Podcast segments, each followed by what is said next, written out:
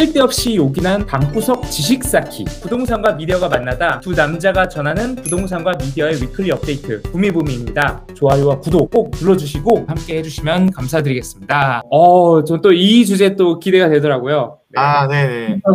어떤 내용이 기다리고 있을까요? 오세훈 시장이 이제 들어온 뒤부터 계속 이제 재개발하고 재건축을 다시 네. 추진하도록 하, 하겠다라는 게 가장 가장 핵심 공약 중 하나였잖아요. 네. 그렇게 했지만 잠실이나 뭐 목동이나 이런 쪽을 다 토지거래 허 구역으로 다 묶었죠. 그러면서 이제 도대체 뭐 하는 거냐, 뭐 해줄 거냐 말 거냐, 뭐 이런 얘기를 많이 했는데 결국은 그래도 어느 정도 움직임은 좀 있는 것 같습니다. 최근에 이제 그 오세훈 시장 전에 단계별로 이제 스텝을 밟아야 되는 단지들이 추진이 안 됐던 단지들, 굉장히 오랫동안 답보되어 있던 단지들이 있었는데, 네. 어, 이런 단지들의 이제 건축 심의를 통과하거나 아니면 사업 시행 인가를 음. 최근에 좀 여러 군데 내줬더라고요. 그 중에서도 좀 대형, 그 다음에 시장에서도 좀 크게 이제 바라보고 있는 단지들이 좀 있어서 뉴스에 오. 나오는 단지들을 네. 좀 하나씩 좀 말씀을 드리려고 하고 있습니다. 아, 아파트 단지, 단지에 대해서 어, 하나씩 한번 소개해 주시죠. 네. 어, 첫 번째부터 일단 끝판왕인데요. 네. 잠실 주공 5단지. 아, 처음부터 너무 센. 네.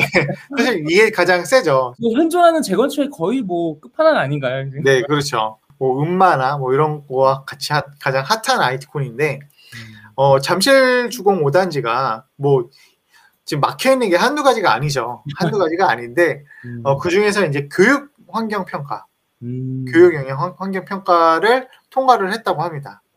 음. 그게 어떤 의미일까요? 어, 이- 지금 그 잠실 주공 5단지에 초등학교가 하나가 있대요. 네. 근데 이제 잠실 주공 5단지를 재건축을 하게 되면 그 초등학교를 옮겨야 되는 거죠. 음. 근데 옮기는데 이제 이거 전혀 다른 지역에 옮기는 것이 아니라 이제 주공 5단지 한가운데 있으니 요거를 이제 그 옆에다가 사이드에다가 이제 음. 옮기는 거를 이제 하려고 하는데 이게 잠실주공 5단지의 조합끼리의 문제가 아니라 서울시와 교육청의 아, 서로 대립이었어요 보니까 크네요. 이 글씨. 네 그러니까 교육청 같은 경우는 이제 단지의 세대 수가 많아지니까 초등학교 하나로 안 된다 초등학교가 두 개가 만들어야 된다 이렇게 얘기를 했었고 음. 서울시에서는 그게 초등학교가 두 개가 생기면은 어쨌든 그 기부 채납 받아야 되는 땅이 없어지는 거잖아요. 네. 그러면은 임대주택을 지어야 되는데 임대주택을 못 짓는 거죠. 그만큼. 음. 그래서 아니다. 초등학교는 하나만 만들고 임대주택을 더 많이 지어야 된다. 음. 이렇게 둘이서 3년 동안 싸웠대요.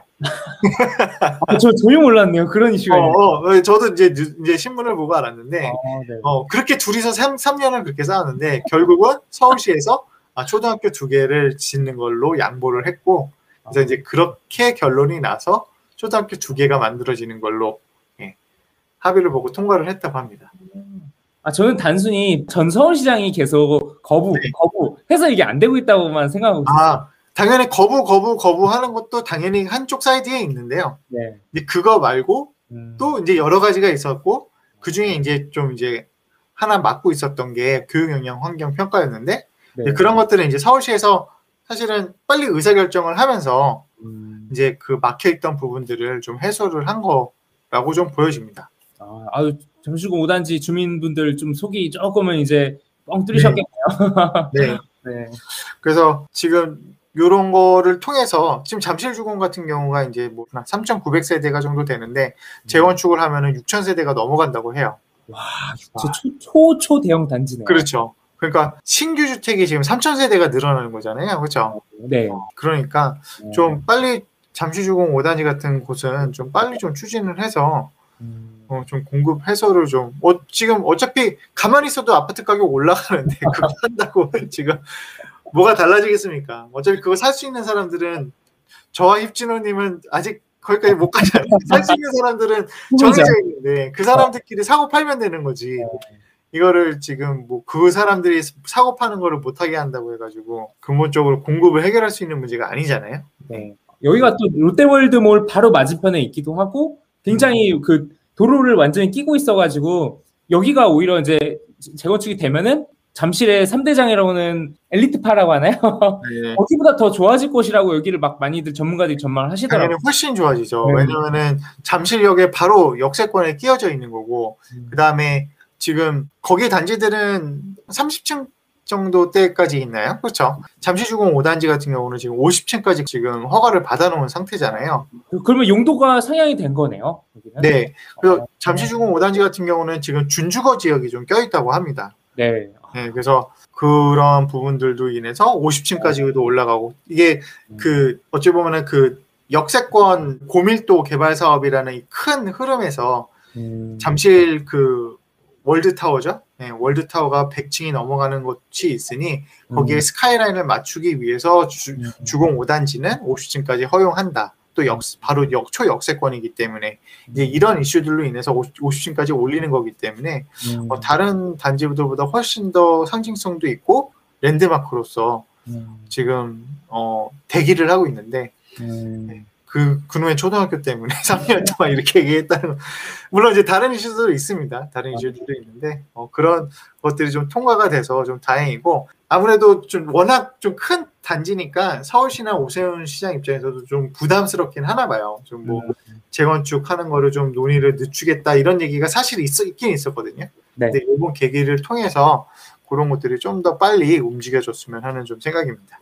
음, 잠시주공 5단지 부럽습니다. 네. 그리고 잠실에 또 하나 이제 되게 중요한 단지 중 하나가 네. 잠실 미성 크로바. 진미크의 미성 크로바 아닌가요? 거기 진주 진주 아파트도 거기 옆에 있죠. 네. 네. 어, 그 잠실을 가보신 분들은 아니면 이제 거기 거주하고 계신 분들은 아시겠지만은 방이동이죠. 그 방이동 그 먹자골목. 그 음, 건너편에 보면은 아파트는 다 부셔놨는데 음, 그 공터를 지금 거의 2년 동안 공사를 안 하고 있는 지역이 하나 있어요. 롯데월드 타워 그 쇼핑몰 그 대각선 편으로. 아, 네. 아, 마- 방이동 먹자골목 쪽. 네, 네, 어, 그래서 네. 보자. 네, 거기가 바로 잠실 미성 크로바. 아, 거기가 크로바군요. 네, 그래서 거기가 그 보니까 2년 동안 건축 심의가 통과를 안 돼서 그 지금 현재 착공을 못 하고 있었다고 하더라고요. 아니 다 이렇게 준비를 해놓고 네, 아, 2주까지 다 해놓고 네. 건물까지 다 부셔놨는데 네.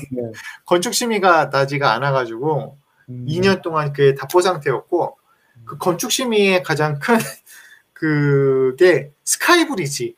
아, 네, 그 여기구나. 요새 요새 요새 유행이잖아요. 그 네, 스카이 브리지가 네, 그 약간 부의 상징 같은 그 반포 일단지 그거 그 스카이 브리지 만들었다고 참 그 건축 그때 도면 막 나왔을 때 막 와, 이런 것도 있어? 막 이런 약간 유행가 같은 것 같아요. 요새 음. 대장 단지들의 네. 큰 그 강남의 이제 비싼 아파트들의 좀 유행이지 않나라는 좀 생각이 드는데 어 그 스카이 브리지를 설치하는 거를 허가를 받았다고 합니다. 음, 이 오세훈 시장이 있어서 이렇게 좀 시원하게 이렇게 좀 있을 것 같아요. 그것도 영향이 있다고 지금 얘기를 하는 게 네. 그 이촌에 음, 어 그 뭐죠 래미안 첼리투스 첼리투스, 네. 그게 그 보면은 스카이브리지가 있거든요. 네. 그 진짜 이촌동의 그 허름한 아파트들 사이에 딱 레미안 첼리투스 하나만 우뚝 서 있잖아요. 거기 보면 은 스카이브리지처럼 이렇게 음, 동문간에 이렇게 브릿지가 있는데 그게 오세훈 시장 시절에 있었을 때 그거를 건축 심의를 받은 거라고 합니다.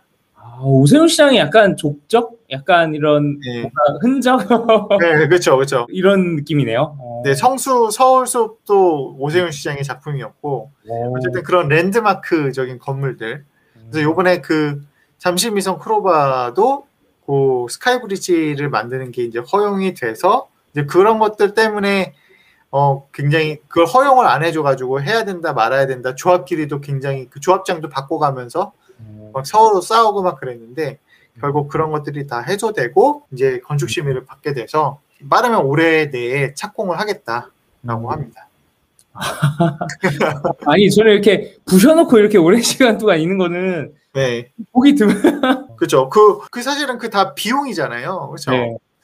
아, 그, 거기 소유주 분들은, 물론 이제 그 좋은 위치의 아파트가 이제 신축, 거- 신축 아파트를 받게 되니까 좋겠지만은, 음, 그동안 그 들어가지 말아야 될 비용들이 그렇게 들어간 거에 대해서는 참 아쉽다라는 좀 생각이 듭니다. 음, 아, 잠실 미성 크로바까지 왔고 또 네. 혹시 좀 주목할 만한 단지가 있을까요? 그다음부터는 이제 좀 중형, 그 20급 정도 단지들인데 아, 네. 이제 서초구 방배동에 신동아 아파트라고 있어요. 방배역에 있는 거 아닌가요? 거기? 네, 방배역에서 그렇게 진짜 거의 방배역 역세권에 있는 아파트인데 음.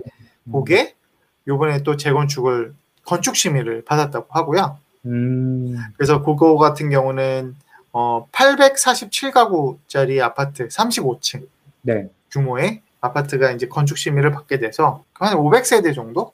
음. 한그 정도 지금 있는 세대인데 네. 어, 한 300세대가 추가가 돼서 847세대가 이제 들어설 예정이라고 합니다. 근데 궁금한 게 안전진단 같은 경우는 이제 어떤 전문 업체 같은 데서 시, 시행을 하잖아요. 안전이나 정면진. 근데 건축 심의 통과라는 거는 그거는 약간 서울시에서 이게 재량이 있다 이렇게 좀 볼 수가 있는 네, 그렇죠. 네. 거예요. 안전진단 같은 경우는 이제 그 안전진단을 점수를 매기는 그 기준이 있는데 음. 그 그러니까 안전진단 하는 것 자체는 서울시에서 하는데 그 음. 점수의 기준은 국토부에서 정해진 거죠. 음. 그래서 지금은 서울시에서 안전진단을 못해서 문제가 아니라 음. 이, 거- 이 점수의 기준이 음. 너무 지금 현재 재건축을 그 어떤 단지도 통과하지 못하게끔 만들어져서 음. 문제인 거고 음. 그거가 통과된 뒤에 이제 조합 설립을 하고 그 다음에 건축 심의를 하고 사업 시행 인가를 받는 거는 서울시에서 다 할 수 있는 일, 일인 거죠.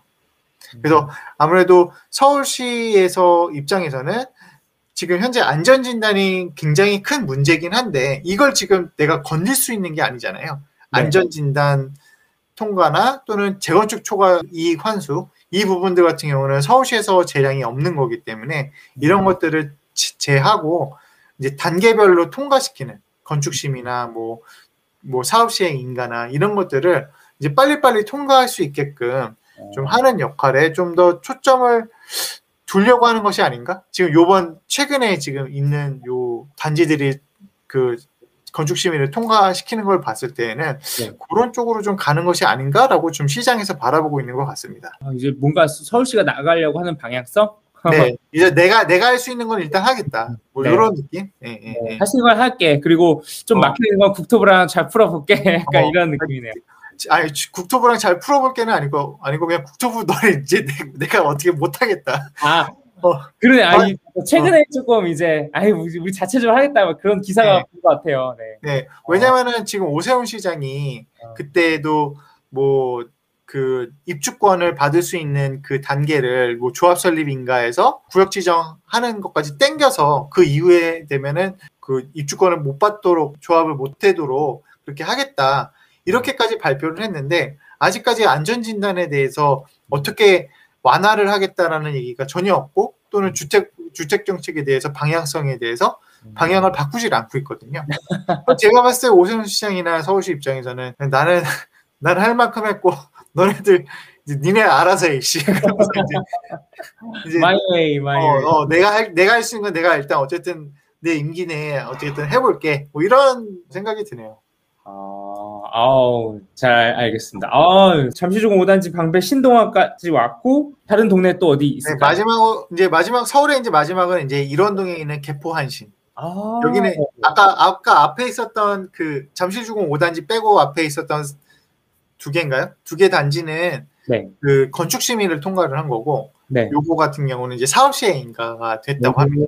네. 오, 그래서 18년도에 조합 설립 인가를 하- 해서 네. 어 그동안 이제 사업 시행인가 못 하고 있었는데 음, 여기도 이제 사업 시행 인가를 이제 받게 돼서 특히 음. 이제 요 개포동 쪽은 이게 이게 개포동은 아니래요. 이게 일원동인데 아, 개포동 쪽은 지금 굉장히 재건축이 굉장히 많이 들어서고 있거든요. 네. 그 앞에 지나가 보면 알겠지만은 진짜 새 아파트들이 엄청 많이 들어서고 있어요. 그래서 음, 여기 이쪽 일원동 쪽도 지금 이쪽 지역에서도 지금 노후화된 아파트 이렇게 단지가 크진 않지만은 어 이런 아파트들이 있는데 여기들도 이제 하나 둘씩 지금 진행을 시작을 하는 것 같고요.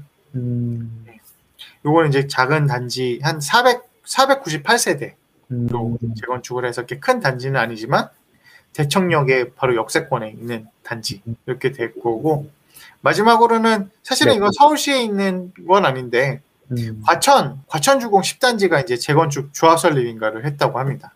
아 조합설립인가. 네. 네. 어우 과천에 또 이렇게 재건축이 하나 또 탄생하겠네요. 네, 과천 같은 경우는 지금 재건축이 굉장히 활발하게 되었고 네. 작년부터 올해까지 지금 입주를 엄청 많이 했거든요. 푸르지오 서밋 아 프루스미 난리 났잖아요. 네, 그거. 네, 그렇죠. 그거. 난리 난 거를 필두로 네. 그것뿐만 아니라 그 다음에 특히 요번 11월 달에는 또 자이 자이에서 또 한 2,000세대짜리가 그래서 이제 그거까지가 이제 올해 올해 말까지 그렇게 입주를 하면 과천에 이제 현재까지 진행되었던 이제 재건축 단지들이 이제 입주를 하게 되는데 어 아직까지 그래도 좀 재건축하는 단지들이 아직 좀 남아 있습니다. 5단지 남아 있고 8단지, 7단지, 그다음에 10단지, 아 4단지도 있네요. 그래서 이렇게 재건축이 아직 남아 있는데 가장 지금 10단지가 사실은 사업성이 굉장히 좋거든요. 10단지 네. 같은 경우는 5층짜리 아파트예요.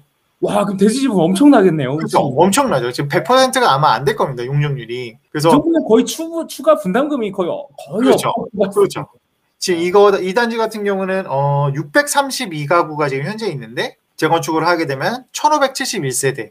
그래서 거의 3배 가까이 3배 가까이 그 단지 수가 늘어나는 효과가 있을 거고 그래서 어요 단지까지 되면 앞으로도 계속 재건축이 이제 추진이 되게 된다면 과천에는 정말 완전 신도시 같은 진짜 신 말 그대로 과천은 신도시가 되는 거죠. 네, 신도시 같은 모습을 보일 것 같고 네. 어 과천 같은 경우가 지금 가장 요새 그 전세나 아니면 그 주택 가격이 막 올라서 문제가 됐는데 공급이 막 늘어나면서 그런 것들이 좀 전세값이 이제 올라가는 게 좀 안 올라가고 오히려 조금 전세값이 마이너스 좀 떨어졌다는 네. 소식 있었어요. 네, 맞아요, 맞아요. 과천 전세값이 좀 떨어졌다. 이런 이런 사례를 지금 보였던 곳이거든요. 물론 과천은 강남 사람들도 넘어와서 사는 곳이기 때문에 공급이 막 원활하더라도 강남이나 뭐 다른 그 지역에 공급이 워낙 없어서 넘어오는 지역이긴 하지만 음. 그래도 그렇게 공급을 충분히 해준 경우에는 전세나 매매값을 안정화시킬 수 있다라는 것이 보여주고 있었던 음. 곳이고 그런 면에서 주- 잠실 주공 이번에 조합 설립 인가를 해서 앞으로도 계속 재건축 단지들이 빨리빨리 추진됐으면 하는 그런 지역이기도 합니다. 어, 그러면 정리해 보면은 어, 잠실 주공 5단지 그리고 잠실 미성 크로바 아파트, 방배 신동아, 개포 한신, 과천주공 10단지가 각각의 단계를 통과를 하면서 이제 다음 단계로 나아갈 예정이다. 이 단지들을 주목해 주시고 기억해 주시면 좋을 것 같습니다. 네, 네, 아 이렇게 한 시간 동안 이렇게 뭔가 단단한 이야기들 저도 그냥 이야기 속으로 그냥 싹 그냥 빨려 들어간 줄 알았어요. 네, 오늘 덕분에 좋은 말씀 잘 들을 수 있었고요. 그럼 오늘 시간은 여기서 마무리 하도록 하겠습니다. 오늘 또 이렇게 쓸데없이 요긴한 시간을 보낼 수가 있었고요. 다음 주에 또 부동산 미디어 업데이트를 들고 차- 새롭게 찾아오도록 하겠습니다. 부미부미는요, 팟빵과 팟캐스트, 네이버 오디오, 그리고 유튜브에서 만나보실 수 있고요. 매주 월요일 유튜브와 네이버 오디오에서도 라이브로 만나보실 수가 있으니까요. 이렇게 함께 해주시면 감사드리겠습니다. 좋아요, 구독 눌러주시고요. 다음 주에 또 뵙도록 하겠습니다. 오늘 또 고생 많으셨습니다. 뚜벅이님. 네, 수고 많으셨습니다. 네, 다음 주에 뵙겠습니다. 네, 다음 주에 봬요. 부미부미는요, 팟빵, 팟캐스트, 그리고 네이버 오디오에서 만나보실 수 있고요. 좋아요와 구독 꼭 눌러주시고, 부미부미 함께 해주시면 감사드리겠습니다.